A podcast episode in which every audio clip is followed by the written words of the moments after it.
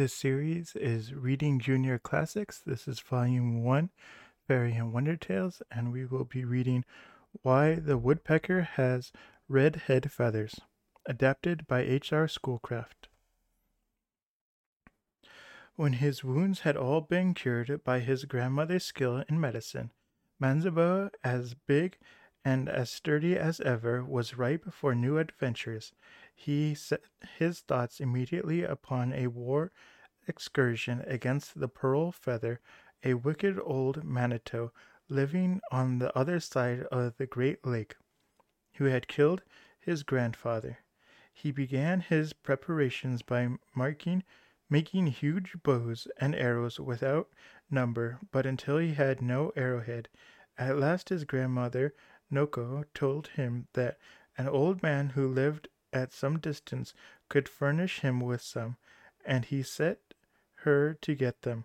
Though she returned with her wrapper full, he told her that he had not enough to send and sent her again for more. In the meantime, he thought to himself, I must find out the way of making these heads.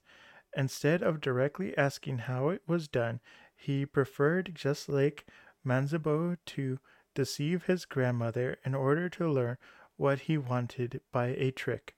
Noko, he said, while I take my drum and rattle and sing my war songs, do you go and try to get me some larger heads, for these you have brought me are all of the same size. Go and see whether the old man is not willing to make some a little larger. He followed her at a distance as she went, having left his drum at the lodge with a great bird tied at the top, whose fluttering wings would keep up the drumbeat, the same as if he were standing there beating the drum himself. He saw the old workman busy and learned how he prepared the heads. He almost beheld the old man's daughter, who was very beautiful. Manabozho discovered for the first time that he had a heart of his own, and the sleigh he and the sigh he heaved passed through the arrow maker's lodge like a young gale of wind. My, how it blows, said the old man. It must be from the south, though, said the daughter. It's so fragrant. Manabozho slipped away, and in two strides he was at home, shouting forth his songs as though he had never left the lodge. He had just time to untie the bird which had been beating the drum when his grandmother came in and gave him the big arrowheads. In the evening, the grandmother said, My son, you ought to fast before you go to war, as your brothers do, to find out whether you will become successful or not.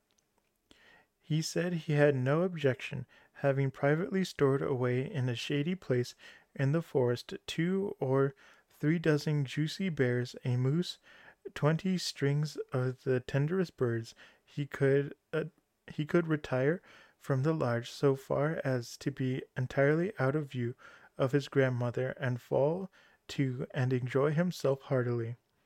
At nightfall, having dispatched a dozen birds and half a bear or so, he would return tottering and forlorn, as if quite famished, so as to make his grandmother feel sorry for him.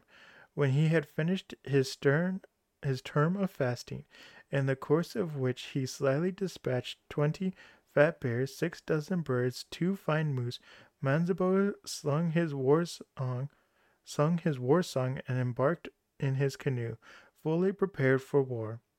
Besides his weapons, he took along a shape a large supply of oil. He traveled rapidly night and day, and for he had only to will or speak, and the canoe went. At length he arrived in sight of the fairy serpents and stopped to study them. He noticed that they were enormous were of enormous length and of a bright color, that they were some distance apart, and that the flames which poured forth from the mouths reached across the pass. So he said good morning and began talking with them in a very friendly way. They were not to be deceived, however. We know you, Manabozho, they said. You cannot pass. Turning his canoe as if about to go back, he suddenly cried out with a loud and terrified voice, What's that behind you? The serpents, thrown off their guards, instantly turned their heads, and in a moment Manabozho silently glided past them. Well, said he softly, after he had gotten by, how about it? He then took up his bow and arrows, and with deliberate aim shot every one of them easily, for the serpents were fixed to one spot and could not even turn around. Having thus escaped the sentinel serpents, Manabozho pushed on in his canoe until he came to a part of the lake called Pitch Water, as whatever touched it was sure to stick fast. But Manabozho had prepared with his oil and rubbing his canoe freely with it from end to end, he slipped through with ease. He was the first person who had ever succeeded in passing through pitch water Nothing like a little oil, said Manabozho to himself. Having by this time come into come in view of land, he could see the lodge of the shining Manito high upon a distant hill. At the dawn of day he put his clubs and arrows in order and began his attack, yelling and shouting and beating his drum and calling out so as to make it appear that he had many followers. Surround him, surround him, run up, run up. He stalked bravely forward, shouting aloud, It was you that killed my grandfather, and shot off a whole forest of arrows. The pearl feather appeared on the height, blazing like a sun, and paid back Manabozho with a tempest of bolts which rattled like hail. All day long the fight was kept up, and Manabozho had fired all of his arrows but three without effect, for the shining Manito was clothed in pure in pure wampum. It was only by immense leaps to right and left that Manabozho could save his head from the sturdy blow which fell about him on every side, like pine trees from the hands of Manito. He was badly bruised, and at this very wood's end, when he a large when a large woodpecker flew past and lit on a tree, it was a bird he had known on the prairie near his grandmother's lodge. Manabozho called out the woodpecker, Your enemy has a weak point. Shoot at the lock on his hair. Shoot at the lock of hair on the crown of his head. The first arrow he shot only drew a few drops of blood. The Manito made one or two unsteady steps, but recovered himself. He began to parley, but Manabozho, now that he had discovered a way to reach him, was in no reach him was in no humor to trifle, and he let slip another arrow which brought the shining Manito to his knees.